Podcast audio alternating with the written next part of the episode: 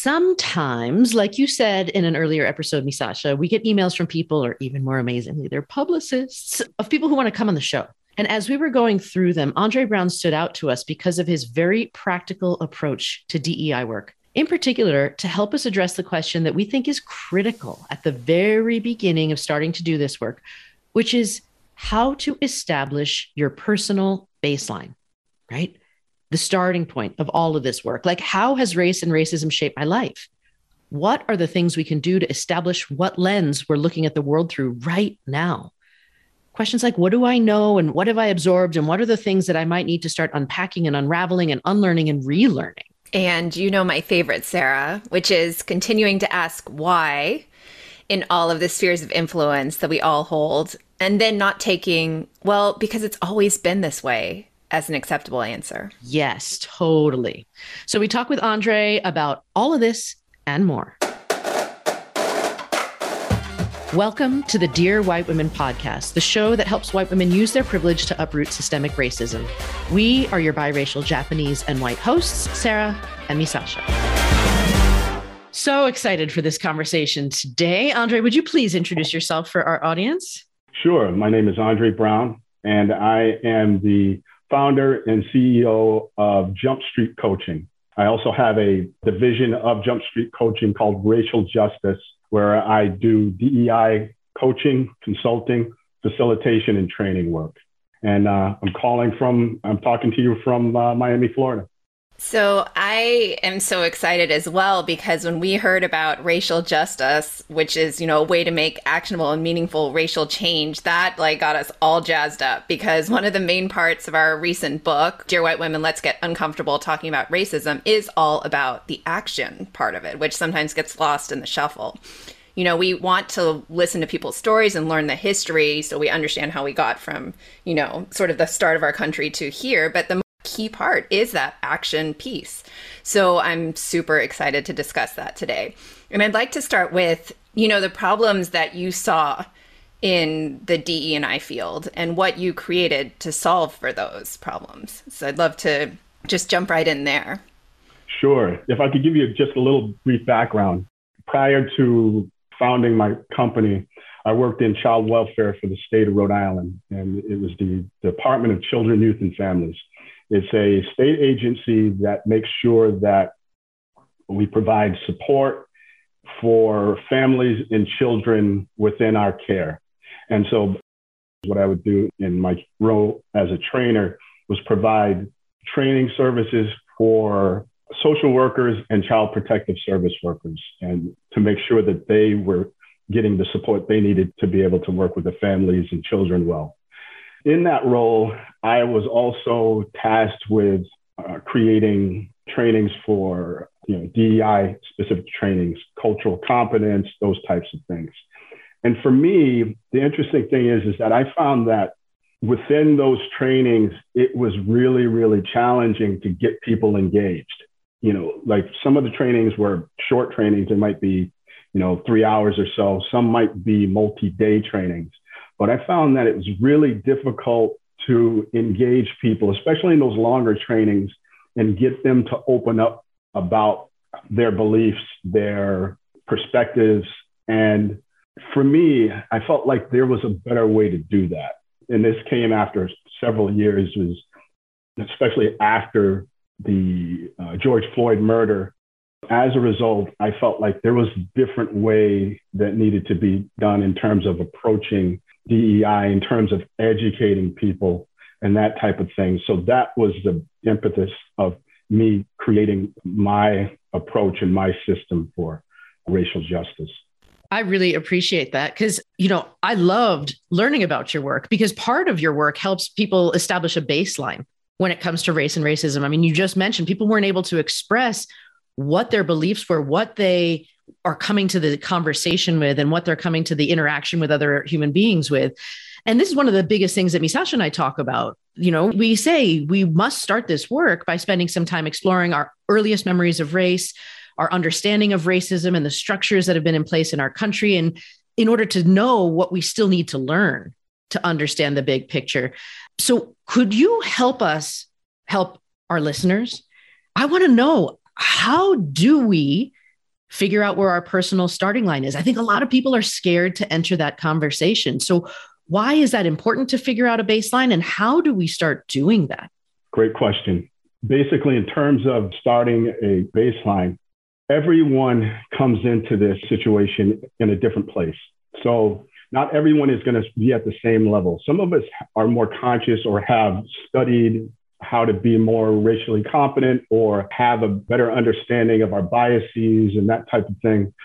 And so others might not necessarily have given much thought to that. So I feel like one of the best ways for people to come in once they realize that they want to do this work, that they want to make a change or create, or just even uh, as simple as becoming more conscious of themselves. There's a few different things that they can do. And first and foremost, I feel the best way to approach it is to educate yourself. And there's different ways you can do that. You know, you can do it through uh, reading books, listening to podcasts like yours, watching TV, movies, documentaries. There's excellent information out there. There's a lot of really good information. And I've learned a lot through those mediums myself. If you've decided that you want to make a change and that you want to become more socially conscious, those types of things are, are fairly easy to do. But the other things that you can do that really, I think, can like move the ball forward in terms of helping you to establish a baseline is to look at those things around you.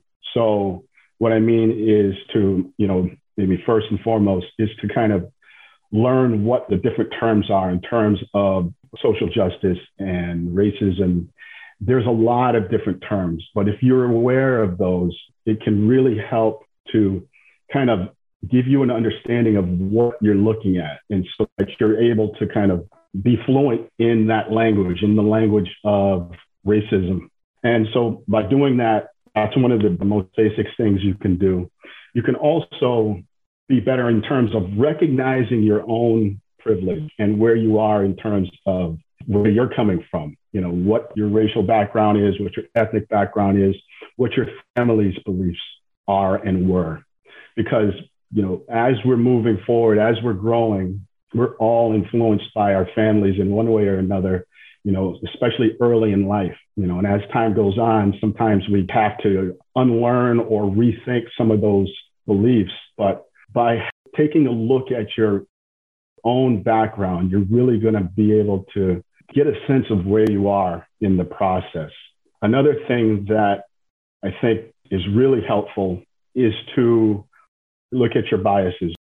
There's different tools out there. One of the ones that I use through the, the workers that I, the, the participants that I work with is the Harvard Implicit uh, Association Test. And you can go online and take that and that can really give you a, a sense of what your biases look like. One of the interesting things that i feel is a can really give a good sense of where you are in terms of your own development is to look at your surroundings whether it's work your family life and i mean you know both your your primary family and your extended family and your community and one of the things that I tell folks is to take a look at your own geographic area. So if you're talking about, you know, I live in Miami. If you're talking about Miami, take a look at, and this is easy to do, you can Google information about what types of issues have stood out in terms of your area's your city, your county, your state, but primarily focus on the, the smaller area, even small towns. Google racial incidents that have occurred in your areas and get a sense of what that looks like. Get a sense of what's happening around you. You can also take a look at those areas that are quote unquote, you know, brown and black areas that have been basically redlined and see if you notice groups of people, you know, that are clustered together. Like I grew up in a small town in Rhode Island, and there was such a high percentage of Black people that lived in the neighborhood that I grew up in. It was predominantly a white town of, you know, say 16,000. but it was easy and clear to understand how those people were kind of clustered together in certain ways. So you can gain a lot of insight in kind of looking at those areas around you and kind of determining what the climate is and was in terms of racism in your geographic area. Another thing that I think that can really help people is to take a look at, you know, pick a number, whether it's 25, 50, take a look at the, at the numbers of people, the Black, Indigenous, people of color, the BIPOC. Take a look at how many of those people you have in your life. How close are they? They're like taking a look at those, the, the closest people in your life and look at the percentage of those people that are in your life. Is it very, is it mixed? Is the percentage fairly high? Or is the percentage like negligible? Is it really, really low? And on a regular basis, you have very little contact with people. So by starting this process and by looking at the markers in your life to kind of tell you and give you a sense of where you are as far as your personal baseline, you can really get a, a good sense of where you're starting from. Another thing that's really important is to make sure that you understand that racism does exist. That's key. Understanding that racism is real and also believe, like, listen to and validate the experiences of the BIPOC around you. Like, if somebody tells you something, don't assume that they're lying because chances are that just about every person of color in this country has experienced some form of discrimination or racism. And it's important for us to recognize and validate that. One other thing I think that's really important, especially for uh, those people who are women, just thinking in terms of your experience. Think of the experiences that you've had where you've been discriminated against because of your gender. Think about those situations and think about how that landed with you, how it felt. And that can at least give you some insight into what it's like to be discriminated against. And so that's also a, an important component for getting to establish that baseline. Thank you for sharing all of those because I think that what I heard you say is that, you know, these are things that are accessible to us, right? To everyone. These are things that require a little bit of curiosity. Sure, it requires, you know, some asking of my favorite question, which is why, right? Why are things, you know, the way they are? Why are neighborhoods set up the way they are? And who lives in those neighborhoods? Why do I not have friends that don't look like me, you know, for example? And you know, I, I just think there's so much there, right, that we can do, but that sometimes there is barrier to that because of our lack of curiosity or and I feel like Sarah like wants to jump in right here. No, I'm like I have a question. yeah, I can feel it through the screen. So this is why we do it this way so we can read each other's body language. I agree with you. It is all accessible. And what I heard was some things are things that we can are doing anyway like change what media consumption right like you're going to watch a movie on a weekend maybe take in a documentary instead of another film. And then some of the things are basically things that we can add to our lives. Like it's leaning into that curiosity, Misasha, that you were just talking about. But what cadence do you find that is helpful? Like, how do people hold themselves accountable to looking into, for example, the local news. Like, for example, when you mentioned that, it occurred to me that that is so powerful to understand because we always talk about starting within our own community and our spheres of influence you know, when I realized that Elijah McClain was murdered 15 minutes drive away from me, it makes you realize that this is all personal and it's happening in our community. But what we hear sometimes is people say, well, I don't have time. You know, they don't want to spend that time to do it. So, how can people who are hoping to be better citizens create some sort of habit or, like, you know, what do you find helpful for them to do that extra research? Right. That's a great question. I think first and foremost, it has to, they, people who are coming into this need to have an understanding and have a reason why they're doing that. Why do you want to become more socially competent? Why do you want to, you know, develop or implement an anti-racism mindset? It first and foremost needs like ask yourself these questions. What am I trying to do? Why am I doing this? Once you've answered those, like you have to, you know, there's ways that you can hold yourself accountable by either like by professing it to other people. Hey, listen, I am feeling different now. I am like, I want to learn more about racism. I want to learn more about, you know, potentially becoming an ally and developing these skills and this knowledge so that I can help to fight racism. So there's, you know, in terms of holding yourself accountable, you can develop things on your own. Okay, well, I'm going to do XYZ on a regular basis. I am, because I think first and foremost is that people need to understand that if you are undertaking this, if you're serious about it, you need to recognize is that this is a lifelong process. This is a lifelong commitment. And I'm not trying to scare people away. But if you are really serious about eliminating racism and eliminating discrimination on the basis of race or anything, you know, uh, gender, sexual orientation, whatever it is, it needs to be consistent because if it's not consistent, it's not going to be effective. It's not going to work.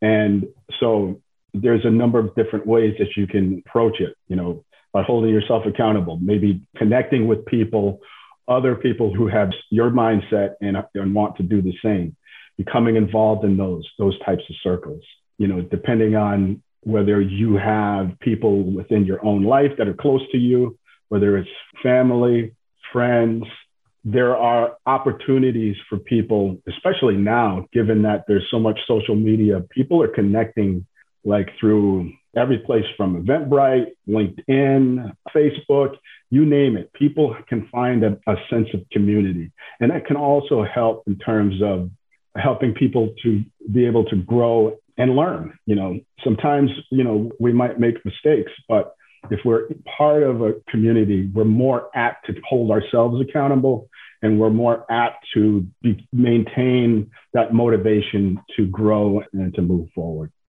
You know, speaking of community, I want to shift gears for a second and talk a little bit about your creation coaching for community, right? Because I really love, and sort of along the lines of the question that Sarah just asked, that it's, you know, what you say about it is that it's meant to have sort of regular people address racism without shame or blame. Because that is what we so desperately need as a nation right? For people to do so through acts as well through acting and get loud but you know there along with people feeling like this is an additional layer of something and by people i mean white people feeling this is an additional layer or you know i don't know where to start with this there's a lot of shame that comes up and people get defensive. And the minute you know they feel shame they're like well i'm out. I'm done. So how do you facilitate removing that shame or blame from this conversation? Great question. When i bring people together you know whether it's individually as a member of a group or a team, one of the first things that I feel that I need to do is to explain that, you know, first and foremost, it's really commendable that they are pursuing this, that they are understanding that there needs to be a change.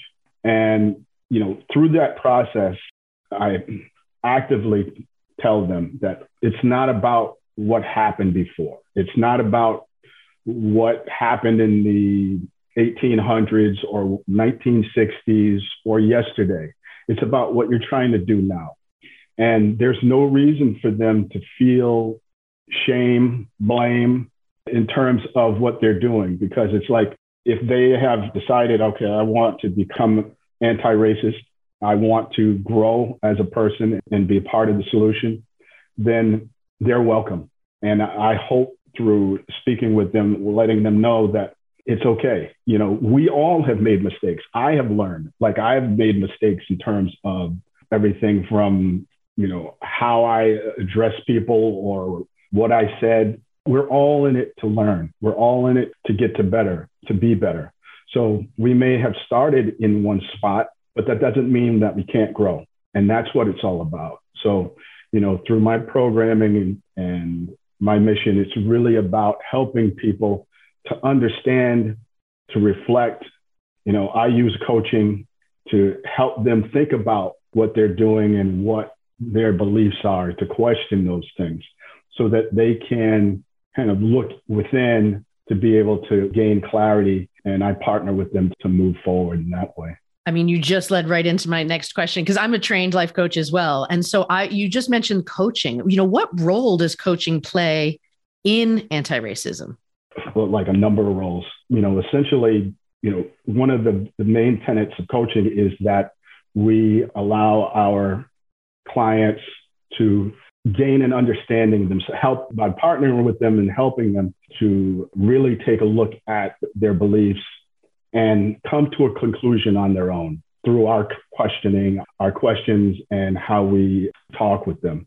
So it's really, you know, one of the things is, is like as they're going through, if there's something as a coach, if we're if we're hearing something that might sound incongruent to either what they aspire to be, what they want to be, we're able to kind of point that out to them, to, to bring it to their attention. We're also able to create goals around what they're trying to do. What do they hope to develop as part of this process?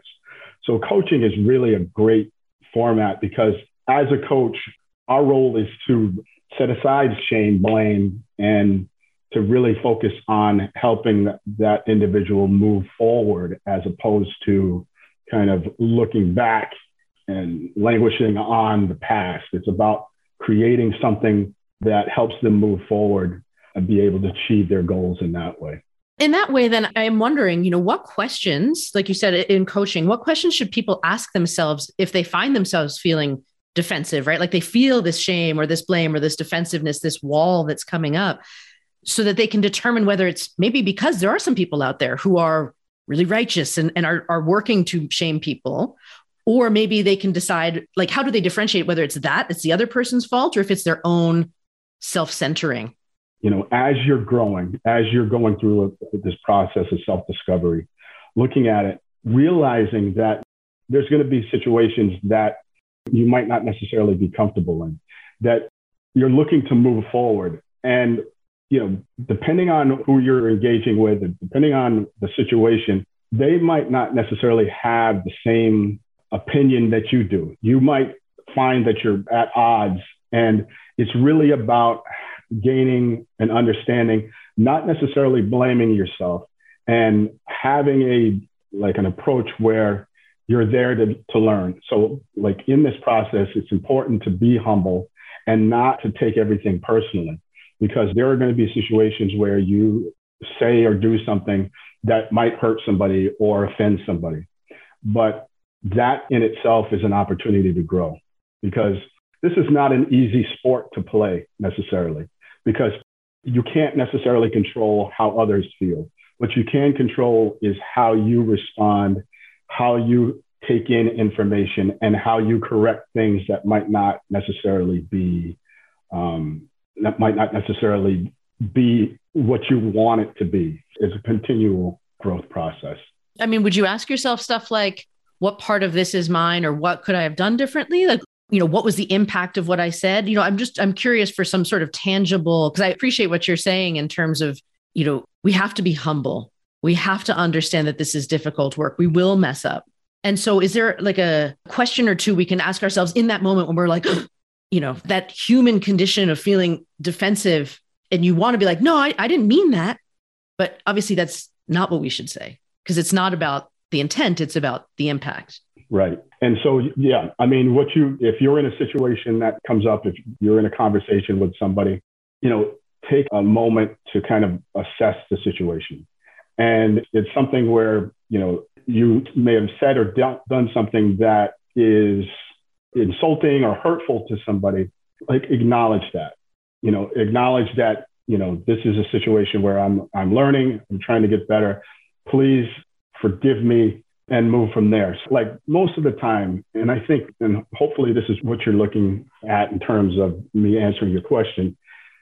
There are times when we might be in a situation and we, you know we say something foolish and the person is hurt or angry or insulted and we realize you know like sometimes we might have to take a step back and think hey you know what i i really said something like I really didn't handle the situation wrong or, or I didn't speak in a way that is appropriate. You have to be willing to acknowledge that. You have to be willing to, to say, hey, listen, okay, I didn't handle that well. Whether it's to that person, you know, you might be able to do it in that moment. But if not, maybe like say it happens at work and you you say something to a colleague and it, it hurts their feelings or makes them angry, then give it a little space, give it a little time, go back and approach it in a way that is going to, whether it's through an email or a telephone call and say, listen, this is not my intent. This is how, like, I handled this wrong. But you also have to take a look at it yourself and realize, okay, what is it that I did wrong? How did I handle this in a way that should have been, that could have been better? I appreciate those because I think it, it is about growth, right? And it is about the fact that we will make mistakes. And then in those moments, how do we address that? And how do we address the impact that we had on someone else?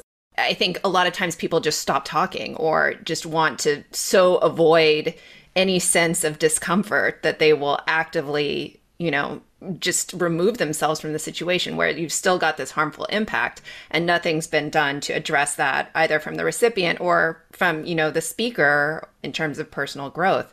So you know this is something that my next question is something that sarah and i have been talking about a lot recently you know and i'm curious to get your take on this too. And in particular i want to ask about how do you frame the work that you do post 2020 right because i think in 2020 things changed for that summer, right? We saw this huge groundswell of support for anti racism work and self discovery. You know, people were out in the streets in a pandemic, right? Protesting and raising their voices and getting loud and asking questions. And then that all seemed to fall away, right? I view it like an ocean wave, right? There's this huge swell of support, and then it's like we're in, still in that part where the wave sucks back. You know, and now we're almost two years later, we're heading towards that, you know, that second summer. And you still have people who are, you know, who got loud in that summer and who are now not using their voice at all, right? And so, how do you get those people to recommit to this work? Or, you know, the people who are now sitting here seeing, like, oh, you know, I'm still seeing, you know, people of color being killed, being murdered that's still going on? Like, how do you get those people to commit to this work in the first place? That's a great question. And it's challenging. It's really, really challenging. You know, as you said a couple of years ago, everybody was fired up about social justice and moving the ball forward in that space. People in the streets, people, it was in the media every day. It was either COVID or uh, racial justice. And it's a real challenge because what happens is you know, those people who are not necessarily, if it doesn't affect their lives, they just go back or fall back into their regular lives. And social justice issues just do not stay on the forefront. So for me, it's really a challenge. But what I try to do is to, you know, whether it's regularly going on, in this case, you know, podcasts, or writing articles, doing the blog, getting my voice out in any way I can to explain to people that the work is not done and it's not glamorous. But this is the thing is that the work has to be continued if we're going to see change because, you know, those people who are kind of on the borderline, you know, who are like, well, you know, I want to know more about that. What I try to do is to educate them as much as possible I do DNI coaching, you know, in addition to my business. And so my clients there, you know, I see them on a, you know, a pretty regular basis, depending on who they are.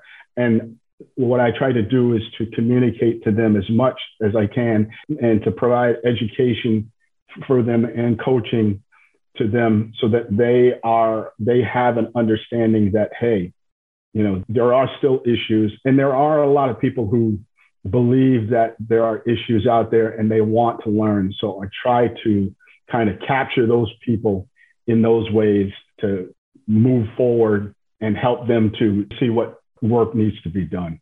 So, but to answer your question, it is really, really challenging because, you know, unless people are really concerned, a lot of times they just fall off. I'll give you an example that might also kind of tie in here. I was motivated, you know, following the, the George Floyd murder and the, the social protests.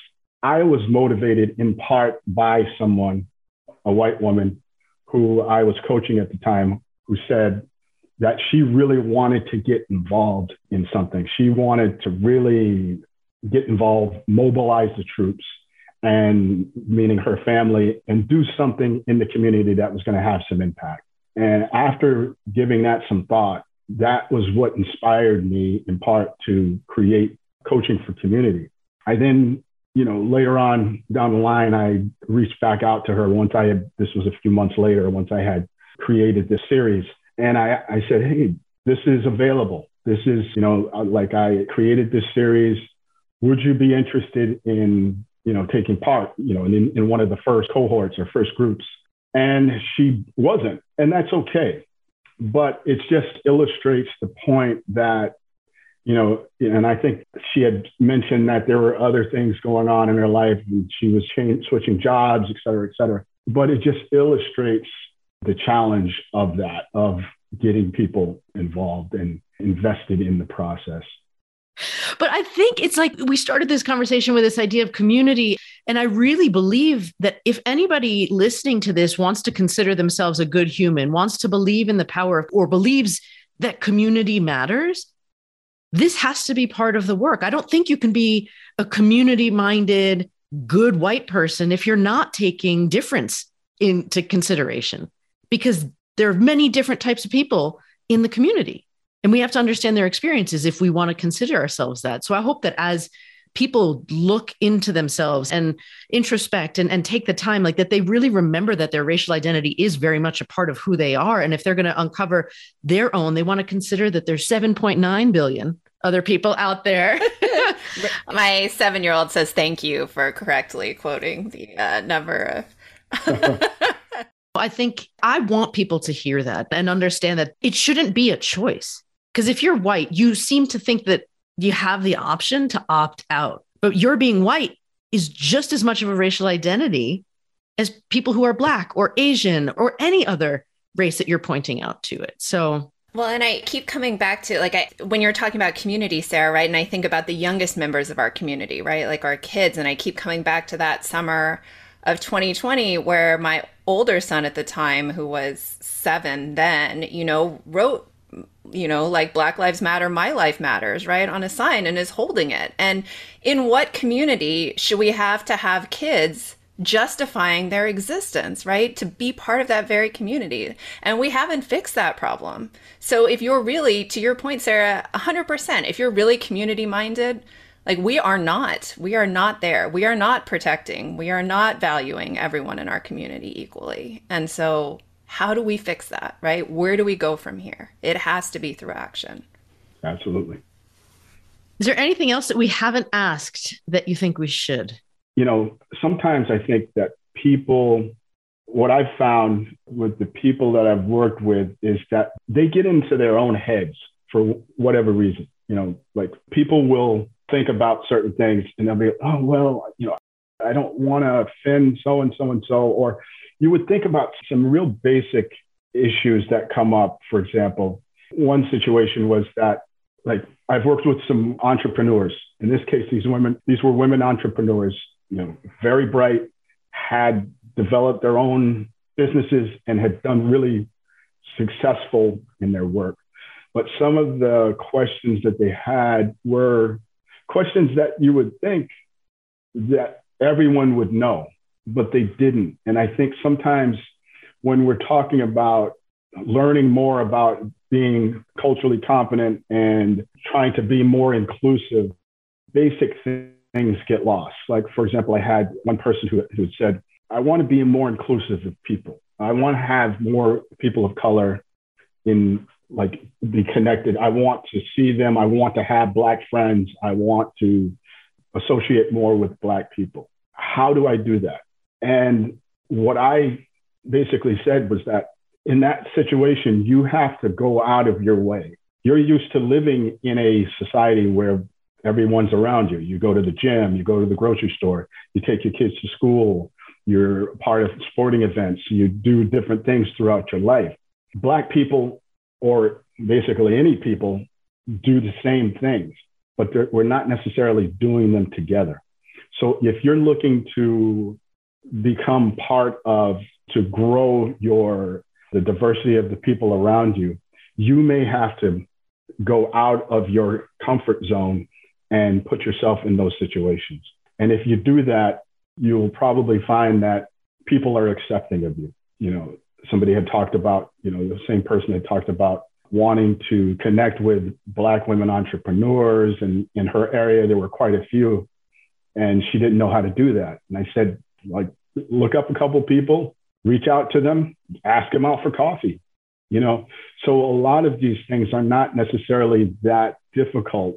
And so I think in a lot of cases, what we do is we get in our own head and we're thinking, oh, how am I going to do this? How do I become more open and inclusive? And it really is some simple solutions that we can do. So I think in terms of our approach, that we just need to be realize that this hat we in order to grow, we need to kind of move out of our comfort zone. But when you're doing that, don't be afraid of the result. Just do it. People are people. people are people wherever you go if you can connect with them, you know, most people are going to be open to that. And so that's one of the things that I would say in terms of bringing people around and having them be able to grow is have them be able to connect, not be afraid, and have a thick skin because we're going to make mistakes. We're going to make mistakes, but you can't necessarily take it personally. You have to be willing and open to learning in the, those situations.